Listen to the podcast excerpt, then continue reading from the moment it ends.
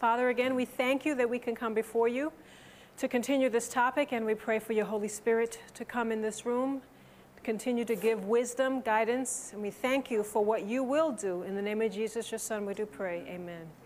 Several of y'all have been asking me where you can get the book. I have a booth. You know, they have several ministries with booths right down at the meeting place. We have a booth there, Be in Good Health. Um, we have um, not only this book, but we have a little book that I wrote on using the laws of health to treat depression, and we have various CDs and DVDs. In fact, I have this book on, on actual audiobook the, the same book on the dangers of secular psychology and some other things you might be interested in. So come down and visit us. My husband and I have a full time ministry now where we do seminars, health seminars. He was trained through um, correspondence and then a little bit of campus work through Uchee Pines. So we do some work with that. Um, and then I'm also starting to get back into the counseling realm again because there's a great need. I get calls all the time. So keep our ministry in prayer, okay? Let's move on talking about Satan's alluring path. If we could get it on the screen, let's see here. Uh,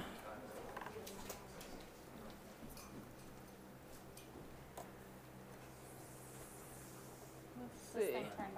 All right, well.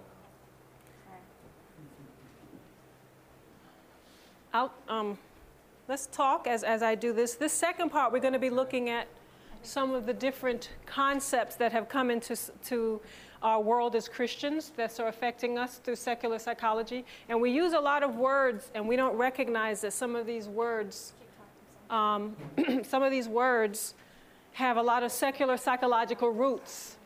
One of the words we use a lot is self esteem. We talk to people and say, you know, they have a low self esteem. And we throw that word out and we don't recognize that there are not a lot of biblical roots for that word. Uh, and we're going to have some verses up there to, to kind of support that. But many of these things, there we go, praise God. Many of these things we don't realize has been something that Satan has brought in to turn us away from God's true way.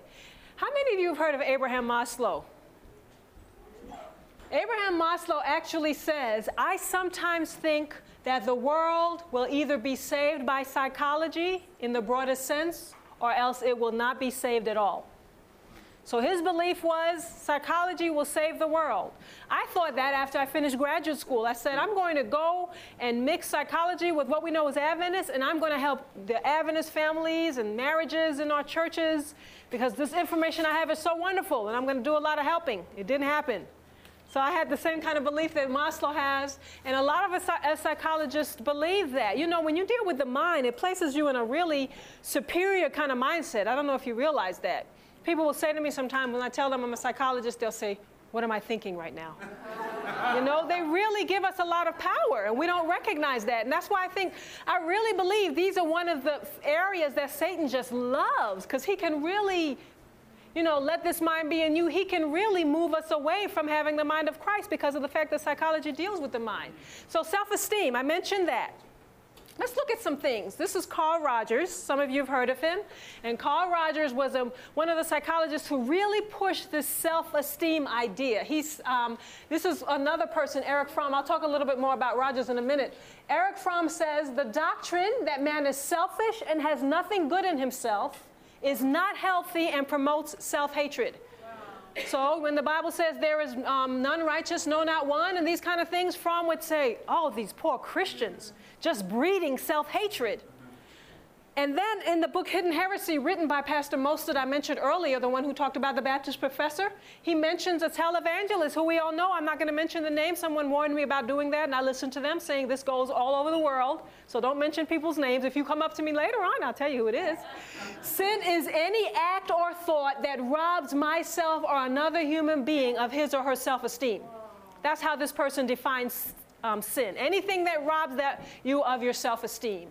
The same televangelist says to be born again means we must be changed from a negative to a positive self image, from inferiority to self esteem. That's what it means to be born again.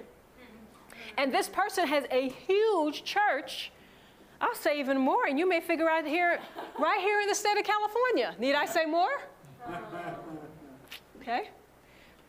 Unfortunately, brothers and sisters, this self esteem high idea has even come into the church, and some of you have heard me talk about this before. In our hymnals, there's a uh, hymn called uh, um, At the Cross.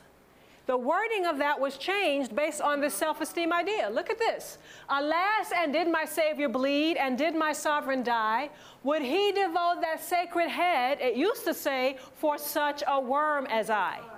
Now it says, Alas, and did my Savior bleed, and did my sovereign die? Would he devote that sacred head for someone such as I? Now, I don't believe when the hymnal people sat down at General Conference that they said, you know, we need to raise people's self esteem, so let's change the wording. I think it's so invasive, so pervasive that we don't recognize that this idea of you can't tell people they're worms. They're not going to grow and become better people. We need to recognize that people are people, someone such as I. Do you all see this? And the idea is that we have to raise self esteem for people to feel better. This self esteem movement is really almost the foundation of this whole contemporary Christian music movement. I don't know if you recognize that. This is a person who left it. I don't know how many of you all have read this book by Dan Lucarini. He's a Sunday keeper, wonderful, powerful book. He says, In my own experience, I noticed we contemporaries, these are the people who follow the contemporary Christian music movement, prefer to raise our faces and hands up to God and call that worship. I thought back to when I would first change my personal worship style from bowing my head to looking up. I remember the good feeling it gave me that I was for the first time a participant in worship with God, not some lowly, there's that word, worm who had to prostrate myself. And then he says, I felt what? Better about myself. So, this whole way of worship has some roots in this self esteem movement because now we're worshiping a way that'll make us feel good about ourselves. You know, in the Bible, sometimes people would come and just basically fall flat on their faces, remember, before God? You know, but that was putting down their self esteem too much. Now we have to raise our self esteem and worship in a different way. Unfortunately, it's even coming into some of our publications. Listen to this. The first thing Jesus does is to tell Simon Peter the work he's going to have him to do. Perhaps Jesus, knowing Peter's what? Lack of self esteem, immediately told him of his important task in order to help Peter, Peter understand that although he was a sinner, Christ not only accepted him, but was going to trust him with important work. So, this Sabbath school lesson, lesson author believes that Peter had low self esteem. Now, the Peter that you know, did he have low self esteem? No. The Peter I read about actually had the opposite problem. He thought too much about himself. But we take on this thinking and start to look at Scripture through the eyes of psychology, eyeglasses of psychology. Remember, I talked about that in the first session? And we don't even realize what we're doing. And it's affecting us in all different ways. Let's look at the truth about self. Matthew 16 24. Um, can someone pa- find that for me? And if you could read it loud, actually, I'm going to give you the mic because the last time I did this, it didn't come on AudioVerse. So if you're going to read, I'm going to give you the mic, and um, I'm going to I want somebody a different voice. So someone can just read it for me. I'll, I'll put the mic towards you so you can. Okay. Oh. Then said Jesus unto his disciples, If any man will come after me, let him deny himself and take up his cross and follow me. So what does that verse say? How does that fit with self esteem? It doesn't. Self esteem is just the opposite of that. Okay, let's see if we could go forward here. Self esteem is just the opposite of denying ourselves and taking up the cross and following Him. Now, we're going to give the balanced perspective on this in a moment, unless you're getting scared, okay? There is a balanced perspective on this. Dying to self is the best way to deal with our self image. I found this quote and I had to share it with you all. This is something I stuck in at the last minute. When we are dead to self, we are less hurt by criticism, others who outperform us, those who are more popular, those who don't like our ideas. The only way we can become invincible to this is if we crucify self and follow the humble pathway to Jesus. This thinking is completely opposite to what psychologists are telling us. If you always focus on esteeming self, building up self, you will be affected by everything that happens around you. But if you follow the biblical injunction that says, die to self, some of those things will not affect you as much. You see, again, the great controversy going on Satan saying this way, God saying this way. It's being outplayed as we look at these concepts. Another one death to self is rarely an attractive alternative. That should be a small a. But it is the foundation of peace and contentment. This is the basis of Paul's counsel in Philippians 2 3 through 4. And right after that is the theme for this conference Let this mind be in you, which is also in Christ Jesus. Yes? Who wrote that book? I'll tell you later. I was advised by um, a, one of the people who actually uh, was the, one of the mentors for GYC not to put their name on there for, for a particular reason. Right. I'll tell you later, okay? Um, Philippians 2 3. Um, I believe that's the verse that said, Let each esteem others better than themselves. That does not fit, again, with what uh, psychologists are telling us. Bible says esteem others, psychologists are saying esteem yourself. Contradictory ideas there, okay? We must realize that we are in Christ's school not to learn how we may esteem ourselves, but how we may cherish the meekness of Christ. Self and selfishness will ever be striving for the mastery. It is a fight that we must have with ourselves that self shall not have the victory. And if we're supposed to be fighting against self, but we're starting to esteem self, the two cannot go together. It's one or the other. She also tells us if you will sincerely humble your hearts before Him, empty your souls of self esteem, and put away the natural defects of your character, He will bestow on you His Holy Spirit. Now, granted, I've had some psychologists say to me, now, you know, when she said self esteem, it's a little different than what we're talking about as self esteem. And that's true, technically, but the underlying principle is the same. The underlying principle is if you, uh, if you try to uplift and puff self up, it will go against what God wants to happen with your character. Now, this is the balanced perspective on this.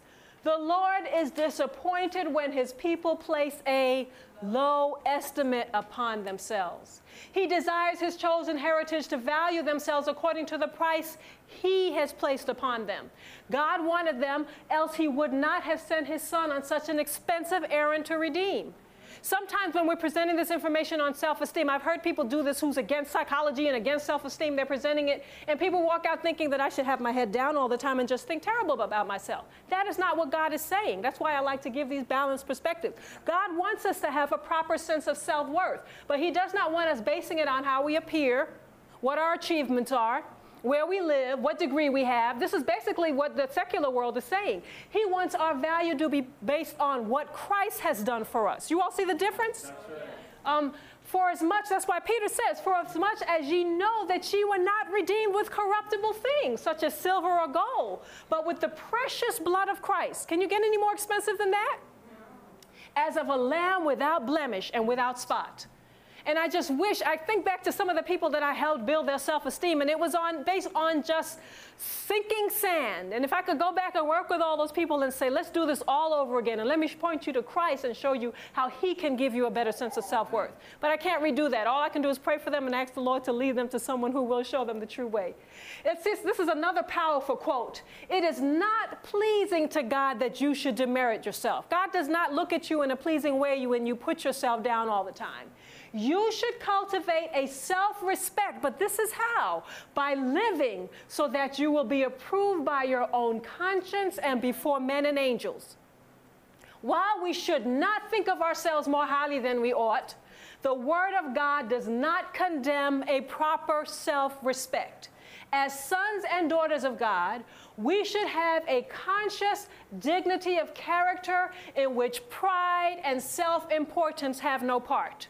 There is a whole section in Mind, Character, and Personality where she talks about self respect and she talks about different things that will pull down our self respect. She talks about teaching people how to support themselves that builds self respect. She talks about how I may treat you and how that builds my self respect. She talks about even self abuse and how that everybody knows what self abuse is, right?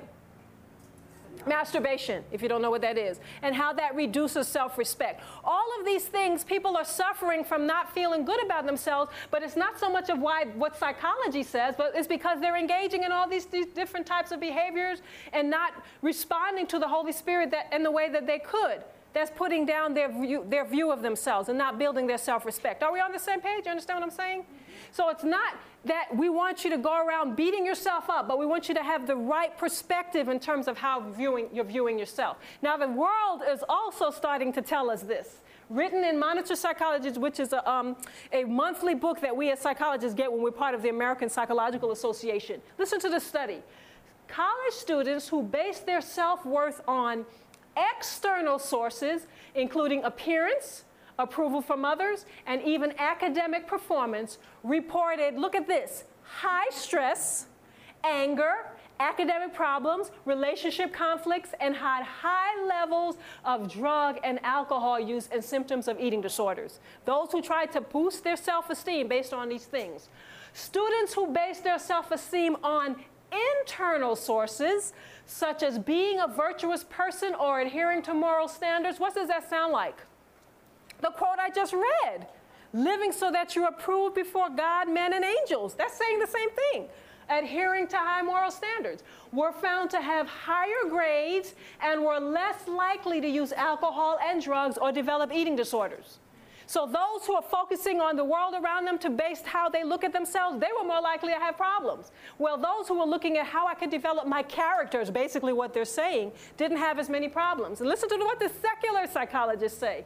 We really think that if people could adopt goals not focused on their own self-esteem, but on something larger than their self, then they would be less susceptible to some of the negative effects of pursuing self-esteem.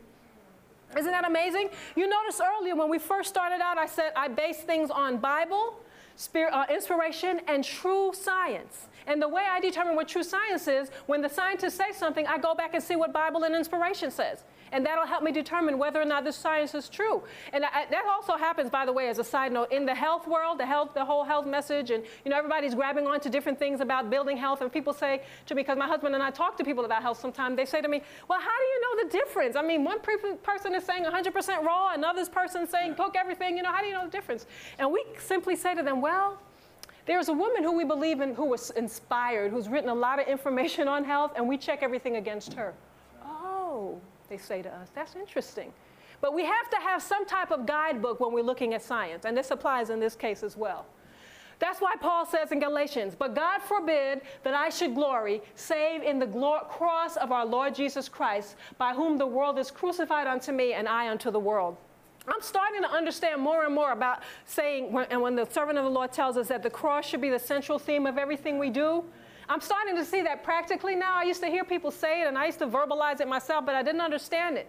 But as I'm looking at more and more of how to help people, how to help myself, I'm seeing that everything comes back to the cross, comes back to the cross, and also Christ's mediation in the heavenly sanctuary. And it's starting to make more sense to me. Now, this one is a little more difficult sometimes when I'm finished with it, people still have questions. If you have questions, you can talk to me whenever you see me on campus or anything, but I'll, we'll try and see what we can do. This is another phrase that we hear a lot of people saying unconditional acceptance and unconditional love. Now, always keep in mind when I talk about these, there's truth and there's error, okay? Well, let's keep that in mind. This person right here is Erich Fromm. We talked about him earlier. And he's the one that introduced that idea of unconditional acceptance and love. The basic definition of unconditional acceptance is that we accept, value, and are positive toward another person regardless of that person's behavior. Does that sound good? There's some truth to that, isn't that? There's some truth to it. Um, and then there's some error to it as well. People need to be accepted and loved unconditionally without any conditions of performance. There's some truth to that. You want to know someone loves you because of who you are, right? Yes. Right? Okay. And then there's some little bit of problems in there too. The problem comes right here. This is what this is based on. People are born what? Thus, if they are loved and accepted unconditionally, they will naturally blossom into their best self. That's what this unconditional acceptance and unconditional love concept is based on. That we are born good, and what makes us bad is the bad environments that we grow up in, the bad ways our parents treat us, the bad ways our teachers treat us. But if we're just left alone and not told what to do and just accepted because we're born good, we'll just develop into just good people. Socrates and Plato had the same philosophy of human beings. They had the philosophy of innate goodness way years before. We are born good, and it is our environment that causes us problems. So, this goes way back in history, this idea. So, it's coming to the church, and this pastor says the minimal guarantee we must make to people is that they will be loved always, under every circumstance, with no exception. The second guarantee is that they will be totally accepted without any reservation. So when people come to church, they should be totally accepted, loved, not told anything because they're bo- we're born good and we will just naturally just develop into the people Christ wants us to be. Is that true? The, the, the uh, contemporary Christian music movement is based on that. It, the whole idea is, and that's why people are now, well, let's go on, I'll tell you. Unconditional acceptance doctrine is so pervasive to some fellowships that Christians are no longer allowed to question another Christian's behavior or personal preferences. If you confront another in love, you will be accused of what? Judging them. If you dare quote chapter and verse from the Bible, you will be called a Pharisee.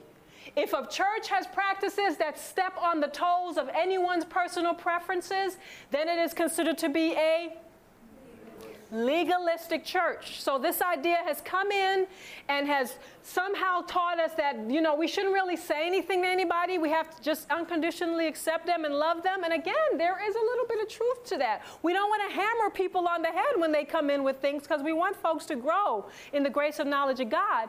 But there are some places for teaching. And sometimes the Holy Spirit may impress us to share something with someone. So let's look at the truth. First of all, she tells us if Satan can so befog and deceive the human mind and lead mortals to think that there is an inherent power in themselves to accomplish great and good works, they cease to rely upon God to do that for them which they think exists in themselves to do.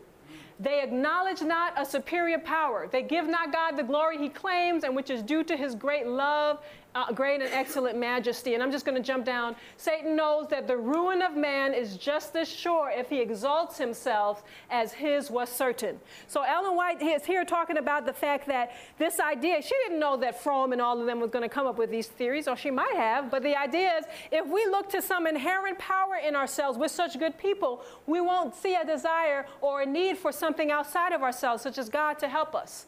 Romans 3:12. Someone pull that up for me. Read that for me if you can. I'm going to give you the mic again.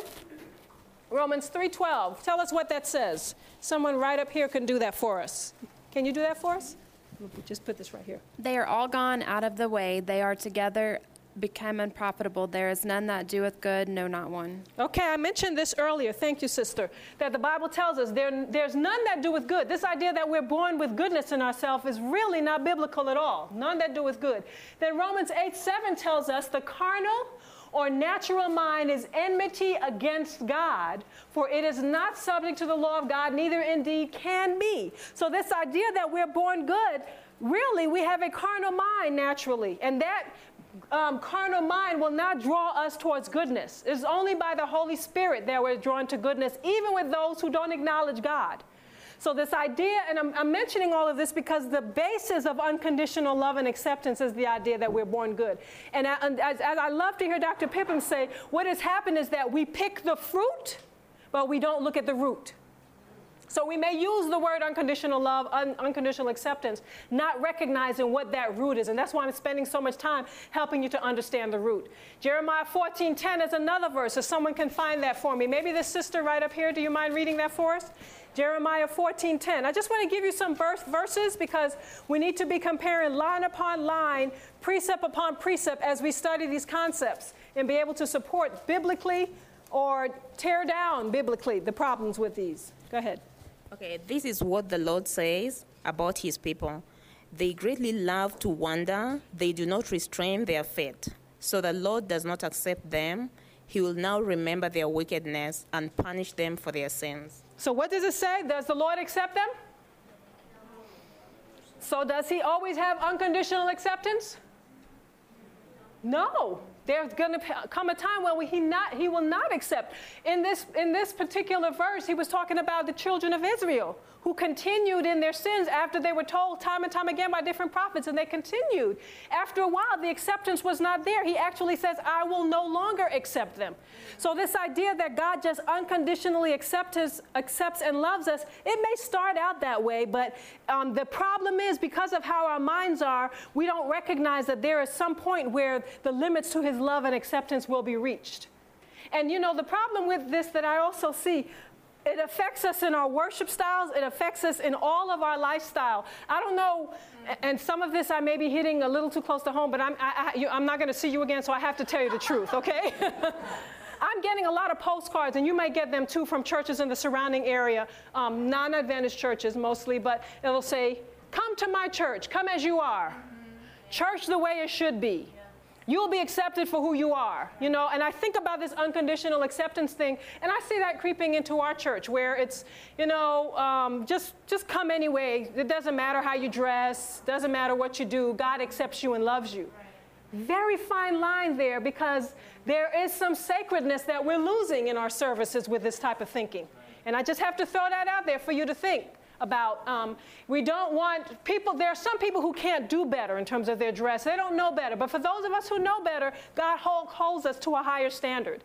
And i think we're losing some of that. Good yes. I heard you say that god has, limits to his, love and acceptance. Yes. But then we're told to love the sinner hate the sin. Right. When I mean when I mean limits, well, well, the verse we just read in Jeremiah 14:10, when he says, "I will not accept them." So The limit to his love um, will happen when, at the end of time, I thought there was a verse here. If he had unlimited love, would, God, would Adam and Eve still be in the garden? He still loves them. He's, he, he loves them regardless, but there's limits to, sh- maybe a better way might be saying there's limits to what he does with that. Unconditional love would say, no, let them stay in the garden because there's no problems with them. Not the way psychologists explain it. Okay. Yeah, that's what, I, that's what I'm telling you. Look at the roots. Psychologists don't look at it like that. Do you remember Benjamin Spock? Do you remember Dr. Benjamin Spock? Where he said, do not punish your children, do not beat them. Yeah, that's according to psychologists, it is. You understand what I'm saying? What you're saying is correct, but your explanation is not the explanation that's given for unconditional love and acceptance. If you study the psychological literature, it's not saying what you're saying. What you're saying is correct. You'd have to study it to understand it.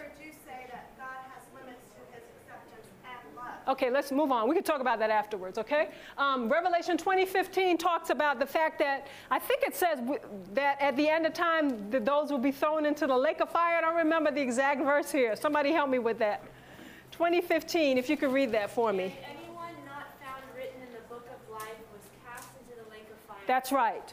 So God had, has limits, even, even in that strange act where um, he will be showing, I guess, some love because she does say that people will be miserable if they go to heaven in that condition. And so, you know, he is showing some love there in doing the strange act of destruction. But the idea is there are limits because he sets consequences for our behaviors. He did that in the Garden of Eden, he's going to do that at the end of time. And we have to realize that that unconditionality will come at a time when he's going to say, He that is just, just let him be just still. He that is filthy, let him be filthy still. Righteous, righteous. So it's going to come a time when he's going to stand up and there'll be no more time. Probation will close. Men are trained in disobedience and are fast approaching, what does she say? The limits of God's forbearance and love. She, we're fast approaching that. Um, and, and it's because of some of the choices that we're making. And God would not be a God of, of a true God and a true divine being if He didn't have any limits, brothers and sisters. We have to have limits in, in what we're doing. This goody goody religion that makes light of sin and that is forever dwelling upon what? When I first read this, I said, What is she saying? That is forever dwelling upon the love of God to the sinner encourages the sinner to believe that God will save him while he continues in sin and knows it to be sin. This is the way that many are doing who profess to believe present truth. Now, it's good to focus on the love of God, isn't it? But she's saying something a little different here. She's saying those of us who focus on the love of God and not sharing with them that there is things that's going to happen if you engage in this behavior, this will be the consequence for your choice, and not letting them recognize that God will come a point where He will not allow His um, acceptance to continue as the person continues in sin. That's why he said in Jeremiah 14 10, as I mentioned, he will no longer accept them. And sometimes when we present the love of God to people and don't recognize there's limits to that, we can be very placing people in a real tenuous situation spiritually, and we have to recognize that. It remains true that the prodigal son left the pig pen and his sinful life before his father took him back. Sometimes the reason I'm reading this is sometimes people have said, What about the prodigal son? Wasn't that an example of unconditional acceptance? We don't read of the father traveling to the city where his son partied, apologizing for the legalistic rules which drove the son away, then offering the son an unconditional invitation to return, irrespective of how he lived. Jesus taught no such gospel. What did the prodigal son have to do? Return, but there's another word that starts with an R. Repent. If he didn't repent, what would have happened after that? He would have still come home, but what would have happened to his life? He might have gone back out. He might have taken his father's son love for granted. A lot of things would have happened. So we cannot use that story as an example of unconditional acceptance and love. Actually, there was a condition for God to be able to do anything with us that was meant even before we came into existence. Well, that condition was agreed upon to be met. Do y'all know what that is? What was the condition that had to be met?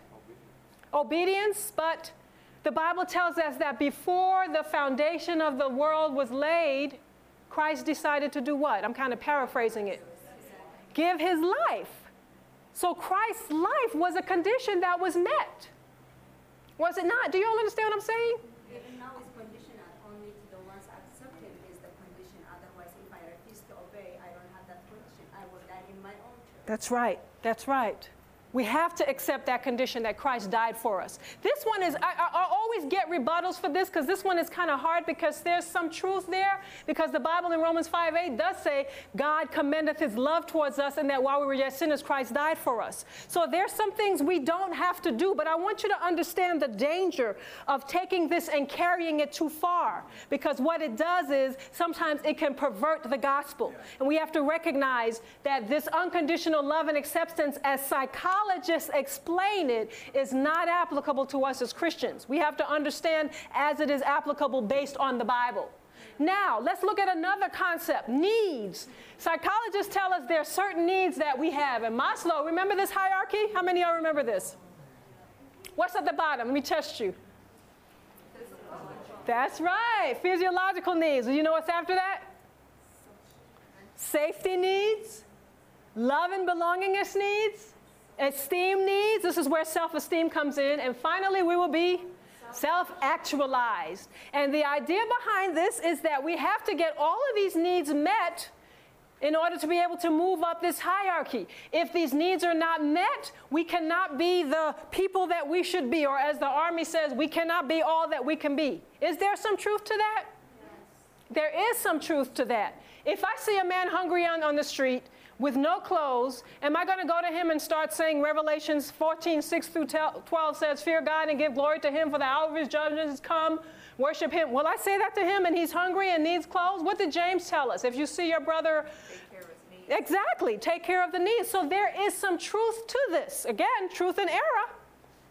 And this has been used in the work world. It's been used in the um, in the the educational world. The whole free breakfast idea was based on Maslow's hierarchy that kids are coming to school hungry, and we can't expect them to um, achieve some of their, like what would call under here, fall under here, achievement needs, esteem needs, if they're hungry. We need to give them breakfast. And it came from Maslow's idea.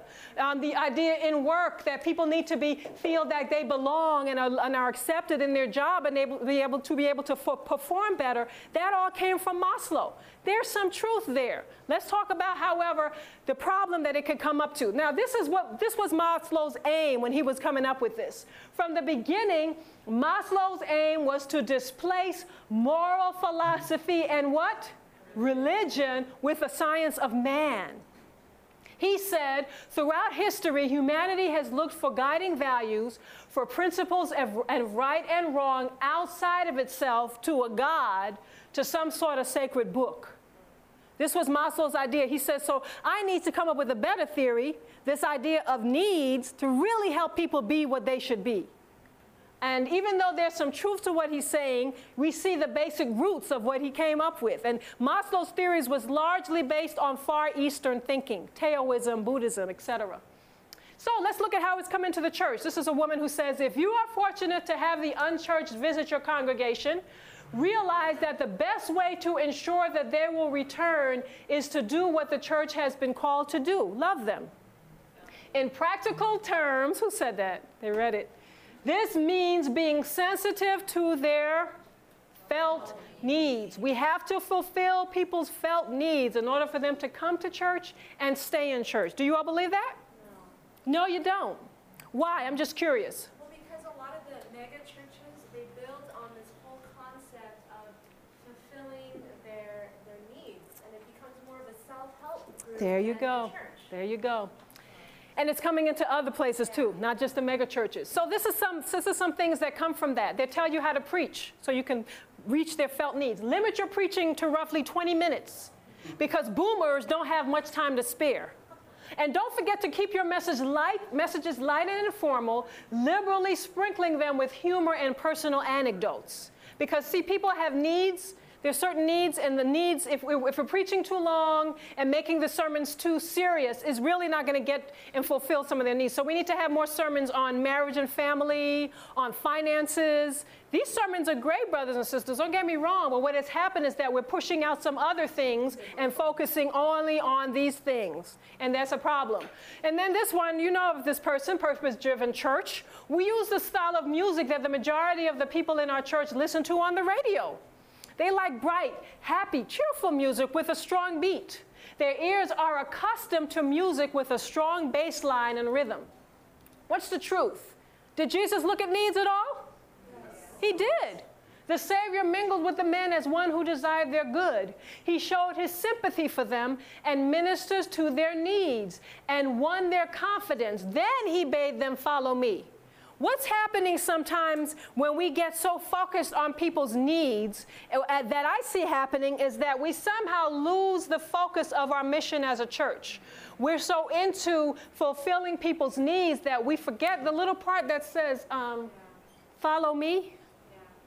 And I see that happening a lot in our needs focused mission and, and what's happening in our churches. Yes? One difference between these last two is that the last one said their, their perceived or their felt needs, and this one, Jesus, their actual needs. Well, you stole my thunder. That's what I was going to say. Thank you. No, thank you, but that is so true. There's a difference between the felt needs and the actual needs. Some of you all might have heard this story by Asscherick. And again, Pastor Asscherick, I should say, David Asscherick, and sometimes I, I mess these stories up, but I'm going to try my best. He talked about a couple, uh, a woman who lost her child and husband in a car wreck. Did y'all hear the story? And the pastor came to their home. At that time, what was the felt need? Comfort. But guess what? Under their home, there were crossed wires. Those who are, who are electricians know what that could do, right? Cause a fire. At that time, if he, ju- if he just ministers to their felt needs, what could have happened? They could die. And that's what I see happening to us in our churches sometimes. We're focusing so much on the felt needs and we don't recognize there's a fire that's going to be coming upon this world soon. And we need to be able to balance that out. Not only comfort people, but also help them recognize what is coming upon us as a people, as a world. And we need to be able to balance both of those together. The only avenues by which some persons can be reached with the gospel are through the relief of pain and the care for so we do need to minister to people's needs, but as our dear gentleman just pointed out, needs that are real and not just the, the needs that people feel that they have. Do you all understand what I'm saying? Because it can get us focused in the wrong direction. The Christian church has eagerly adopted the language of needs for itself. We now hear that Jesus will what? as though he was some kind of divine psychiatrist or divine detergent, as though God were simply to service us. Jesus will meet your every need. I wonder if I should say this. Um, uh, some of our songs are similar to this. Some of our songs just point us to Jesus will, will fulfill your need and will do this for you and do that for you. And we're moving away from songs that are building us up spiritually and just focusing more on these needs felt kind of songs. Do you all understand what I'm saying? That's why you need the hymnal. Yeah, we do. We do. Has a message in each song. It does. And then contemporary songs, there are some contemporary songs too we can use that are biblical in basis. So the hymnals and then songs that are biblical in basis. But my problem is when I hear people just saying, um, what's that? He makes me feel He makes me feel so good. That's right. Or I'm trying to think of some of these songs that I'm hearing a lot. Over and over with the same. Same things, and it's just about what God can do for me and not teaching us any truths. Someone said, Do you think that those were the kind of songs people were singing when they were the flames of fire was around them as the martyrs? No, they were singing things like, I'm sure a mighty fortress. Well, maybe that wasn't around just then because Luther was just writing it. But other of the songs that were there was building them up and helping them deal with these things better. Many Christians believe the humanistic lie that when people's needs are met, they will be good, loving people. Through the influence of humanistic psychology, they believe that people sin because their needs are not met, that should have said. However, Scripture does not bear this out. Adam and Eve had it all, yet they chose to sin. The Bible places God's will and purpose at the center rather than our social, so-called psychological needs. The angels had everything in heaven, but when Satan went around with that lie, all their needs were met. One third of them left. So if we're just into fulfilling needs and thinking if we fulfill needs, everything will be okay, history and the Bible and the great controversy tells us differently. It is difficult to see how one can begin with the glory of man or self, including felt needs, and progress to the, progress to the glory of God. I'm going to share another pet peeve I have of mine. We have a lot of ministries in our churches these days, don't we? Singles ministries, disabilities ministries, women's ministries, children's ministries, youth ministries, men's ministries, marriage ministry, family ministry. And what I see happening with these ministries is we're becoming so self focused in them. We're so busy into making sure the singles' needs are met, and the youth's needs are met, and the family's needs are met. And these things are important, but what I see happening is that we're just going around in circles, fulfilling the needs of these various groups, and not recognizing that true healing and empowerment is going to come when we encourage these groups to go out and minister to others in their similar situation. That's a pet peeve of mine as I see these ministries coming. I think they're wonderful. I think they can be helpful, but I think we're just stagnating in a pool when all we do is fulfill their needs. You know, let's make sure we have a, su- a social each night for the young people. Let's make sure we have a, an event for the single people every week. And I do believe these groups need to be focused on. Don't get me wrong, but I see us just wallowing as we continue to feed ourselves. And she tells us somewhere in the testimonies that it makes us weak and sickly. So we really need to rethink what we're doing with these ministries as we're focusing on these I needs. think they unite us as one group. We're a bunch of little groups Mm-hmm. instead of one group working together as a whole the Right. benefit of the I think that if we took these ministries and we were doing more outreach, it wouldn't be as divisive. So I don't want to just throw the whole thing baby out with the bathwater because I think these ministries can be helpful. I think the problem is with the, the focus that we have, and as the sister says, it can make us kind of divisive, one group against the other. That's why the Bible tells us, seek ye first the kingdom of God and his righteousness and what? All these felt needs you have will be added unto you if we're seeking first the kingdom of God. The Bible also tells us, But my God shall supply all your need according to his riches and glory by Christ Jesus. We don't, we don't often believe that. Um, this is the ending of this section, but I, I have so much. Do you all mind me moving on to the next one? And then, um, because I have so much that I, I have to share with you all that I just don't want to miss this. Let's talk about emotions. Proverbs 17:22 and Proverbs 14:30 lets us know that emotions are, are important. One of them says, "A merry heart doeth, but a broken spirit." It's important for us to have cheerfulness. Then the other one tells us about envy is like rottenness to the bones.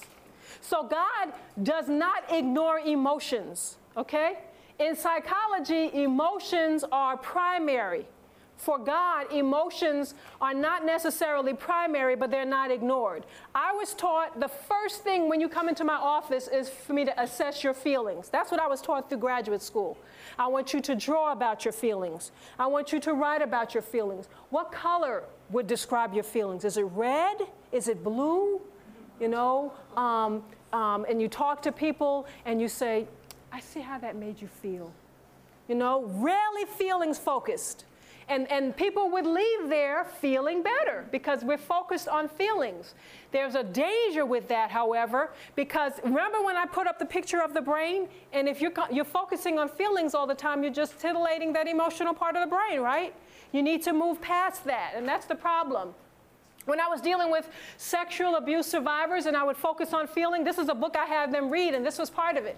You may dream of murder or castration, referring to the perpetrators. This is talking to the sexual abuse survivors. It can be pleasurable to fantasize such de- scenes in detail. Let your heart, let yourself imagine it to your heart's content. I was encouraging my sexual abuse survivors to feel angry towards their perpetrators. And whatever came to your mind, you visualize it, you fantasize it, and you stay on that because they deserve all the angry feelings that you feel. Wasn't that sad? That's, that, that's what I was doing and called myself a Christian. But in psychology, we're encouraged when people feel anger and all of that to really stay there and kind of ruminate about it because we suppress our anger, is what they say. And, and that is true that we do that, but there are other ways to deal with it. The truth is, Colossians 3:8 tells us um, that we should put away, and I'm kind of going through this because our time is running out. We should put away anger, malice, and all of these things. The Bible doesn't say that you stay there and you draw about it and write about it and ruminate about it, but you need to do something with it. And Ephesians 4 31 32 says that the sun should not go down on our wrath. But it says in the beginning, Be ye angry and sin not. So I used to tell people, It's okay to be angry because the Bible says, Be ye angry and sin not. Let me throw that out to you. If I said that to you, what would you say? The Bible says, Be ye angry. So isn't it okay to be angry? But don't let, you know, don't go to bed when you're angry. I mean, let it go before you go to bed and just forget it. You can angry for a moment. Don't carry it over and over and over. So you're saying get angry for a moment, don't get it, don't let it carry over and over and over. Anybody else have, has a response to that? Yes. Um, Christ had anger. Yes, he did. But it was righteous anger as to what was, you know, against. Oops. That's right. Exactly. Did you have your hand up? No. Up here, I thought I had this quote that's, let me see if it's going to. Oh, I don't have it up there. But it tells us that um, the type of anger that Christ has was righteous indignation. And not one, there is not one example in the Bible of Christ being angry because someone did something to him. It was usually when the poor or the oppressed was mistreated or when someone was doing something to attack Christ's character. How many of us can say that's the only times we get angry? When we see people being taken advantage of or someone's doing something against God. I can't say that that's the only time I'm angry. Most of the time when I get angry, it's, it's for self centered reasons. And so when the Bible says be angry and sin not, it's talking about, if you read the commentators' notes on that, it's talking about righteous indignation, as the sister mentioned. Expressing anger does not invariably alleviate it. On the contrary, it can make you angrier. Do you remember when psychologists used to say you get angry, you should hit a pillow? So research has actually shown that that makes your anger worse. So when we used to tell people punch a pillow, I used to have a pillow in my office actually, and people who had anger problems, I say punch this pillow a few times. I didn't realize that, but science is actually showing now that when you encourage them to do that, it makes their anger worse. Most research now says that catharsis, letting it all out, isn't helpful and may do what? Increase a person's hostil- hostility. Now, this is something that a lot of people are doing when Columbine um, came along and all of these things. The grief counselors come in, and the kids are, are encouraged to write about and talk about the crisis, right? You know, you know, the grief counselors come in after these different um, tr- high school and school tragedies. Now they're finding venting emotions during debriefing after a crisis or a trauma and reviewing experiences repeatedly, repeatedly in the immediate aftermath of a crisis can interfere with the victim's natural adaptive instinct to distance themselves emotionally. So when I come in and you've experienced some kind of crisis or trauma on your job or at school, and I come in and say, talk about it, tell me how you feel, write about it, and I just push you to talk about that, that can actually get into the way of your natural instinct to want to distance yourself emotionally. And distancing yourself emotionally can actually be more healthy at times because we don't always have to have that crisis right in front of our face. God has created that instinct for us that sometimes we need to step back. I actually recently read, how many of y'all have heard, heard of post traumatic stress disorder? I recently read some studies that are showing that when you go through a trauma and you spend too much time talking about it, you could actually come out worse than if you distance yourself from it. It was the opposite of what I was taught in school. When people came to me with post traumatic stress disorder, I was taught have them write about it, talk about it in therapy, get it out, because that's what will cause the healing. But I read research recently that kind of fits what we see in the Bible. Don't push people to talk about it. When they're ready to do so, they will do so. So we really have to watch these things coming out. And I love that science is confirming God's way now. I just love it as I read the science that's confirming his way. Because it's showing that his way, it's not showing, we don't need them to show it, but it's supporting that his way is the best way. She tells us in God's amazing grace, it is not the petty feelings and emotions that are to be examined. We are to look away from self to who? And that's the problem I have with just getting people to focus on their emotions a lot, is just to focus too much on self.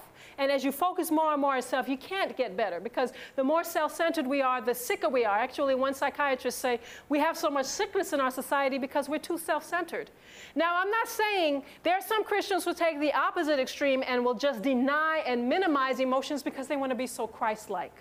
That's not what I'm saying. I'm saying asking God to help you deal with the emotions in the way that fits His Bible, biblical principles, and not the way psychiatrists say. I'm not going to move on to the next one with guilt. Uh, I'm going to leave. We have about seven minutes, and I want to leave to um, ask if you have any questions about what we've covered so, thus far, the last session or this session. Anybody have questions they'd like to ask in these seven minutes? Yes. Could you go over um, that God has limits to his love? Could I go over that? Review that on Okay, clear on that. all right. Let's go back to actually the quote. There was a quote. Did you remember that quote I put up from Ellen White? Uh, testimonies to ministers. Okay, let's see if we can find it. Oh, come on, where are you? She says, oh, here we go. Men are training in disobedience and are fast approaching the limit of God's forbearance and love. When will that limit be shown? This cup is full. Say that again. When the cup is filled up. And say that practically, what does that mean? She says, when the cup is filled up. When they reject God's law, all of the Sabbath and everything in the law. Okay, when they reject God's law, the cup is filled up. And what's going to happen then? Bible students? Evil come, the plagues are going to fall. Okay, consequences. That's right. So what when we saw when she says the limit of God's forbearance and love, my understanding of that is the limit is going to be shown by the things that are going to happen in life in, in, individually and the things that are going to hap- be happening in the world. When God says it is done, that's going to be the limit of his love. I don't know how else to explain that. Maybe somebody can help me explain it a little better. Yes, sir. I too much. I just, in my own research, um, I think one of the problems we have is the definition of love. Ah, okay. And so as we look at the definition in Scripture of love, uh, there is actually um, a limit to where He will destroy, and that is a loving act. That's yes. In the Spirit of Prophecy, she talks about the people that will be lost, how there will be a void Mm, in the heart of God throughout eternity. mm, And so you see that aspect of love, of how God views us, and you know, throughout eternity will never change. that's The drunkard and the preacher of righteousness, their value in God's eyes is totally the same. It's Yes. equivalent. Yes. But He will have to eradicate sin one day, and that's also part of love. It but is. Psychology has so much twisted, Twisted our minds on what love is. definition that yeah, Yes. we have we have trouble. with that. Thank you so much. Yes, I saw someone's hand in the back and then the sister. Go ahead. I'm just going to say that to me, it's an instance where God is now showing us how much He loves us. I mean, His patience is just unlimitless almost. And so many times we do things, and whatever we do that's against Him is really saying, you know, we really don't love you, God. Mm-hmm.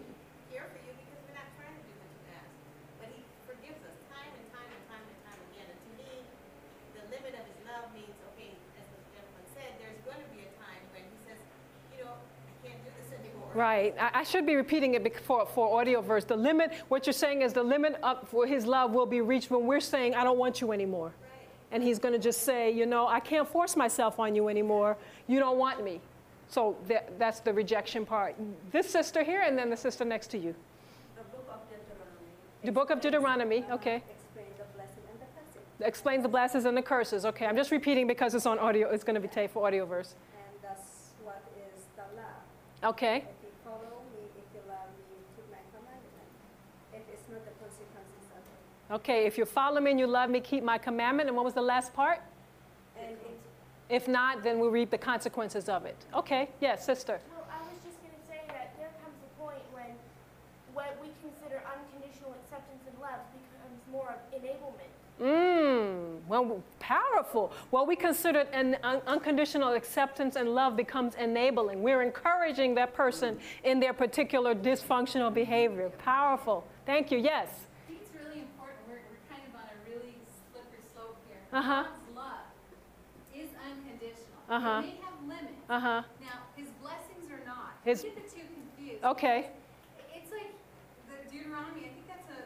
We gotta be cautious because it implies that if we do what he says, he's going to love us, and that's not biblical. Okay. God does love us. Otherwise, he wouldn't have paid that price. If he's going to do what he's that that we should not. I'm repeating it for for the AudioVerse. Deuteronomy 28 is not his his love is not conditional, but his blessings are. That's what you're saying. Really important. Okay. It says, "I will bless you if." Right. But it didn't say, I will love you If. It says, I will bless you. So his love is unconditional. Yes. Even the love, his love has no limits. And there will come a time when his blessings, and because of his love, that he will destroy sin. And that mm-hmm. means the sinner that has not chosen him. Mm-hmm. Okay. But right now, until that time comes, he does love us. And he loves us so much, he wants to bring us to a higher level. But Okay. we have to be really careful when we start saying, well, you know, if you do this or that, he'll love you. Right. You don't, then he's going to stop loving you, because that's not biblical. Right. It's not. I'm repeating it for AudioVerse. I don't know if they heard that it's not biblical for us to say if he does such and such, he will not love us anymore. We have to be careful with that. That's what your thought is. Okay. Yes. I was going to just say something that I heard in a sermon by Ron du Preez, um, may have been last year.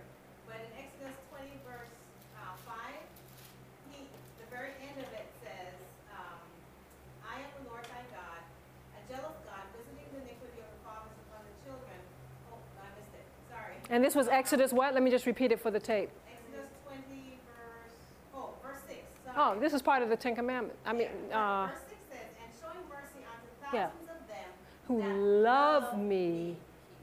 and keep my commandments. But the point that he's making in the sermon is that God loves us, Right.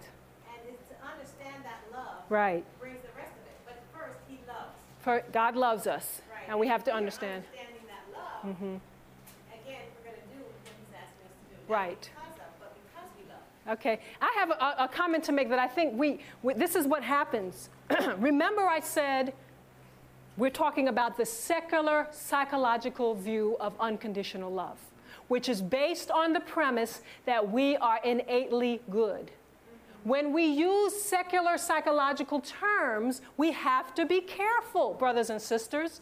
And I know it's hard to really grasp this because we're so inundated with this stuff. But unconditional love and acceptance from the secular psychological view is based on people being born good. Do you remember I said that at the beginning? If you use that term loosely, and not recognize the roots of it, we can, we can really bring ourselves into some trouble. We have to recognize the roots when we throw those terms out because the roots will lead us to some dangerous places. So I do believe God's love is, I like to say God's love is long suffering, God's love is forbearing, God's love is merciful. God's love is gracious. But maybe it's just me because I'm so rooted. I, I was taught this so much. When I hear that word unconditional love, my, my eyes, my head just go boom, boom, boom, boom, boom. You know, all kind of flashlights and, and lights go off because I know where this word comes from.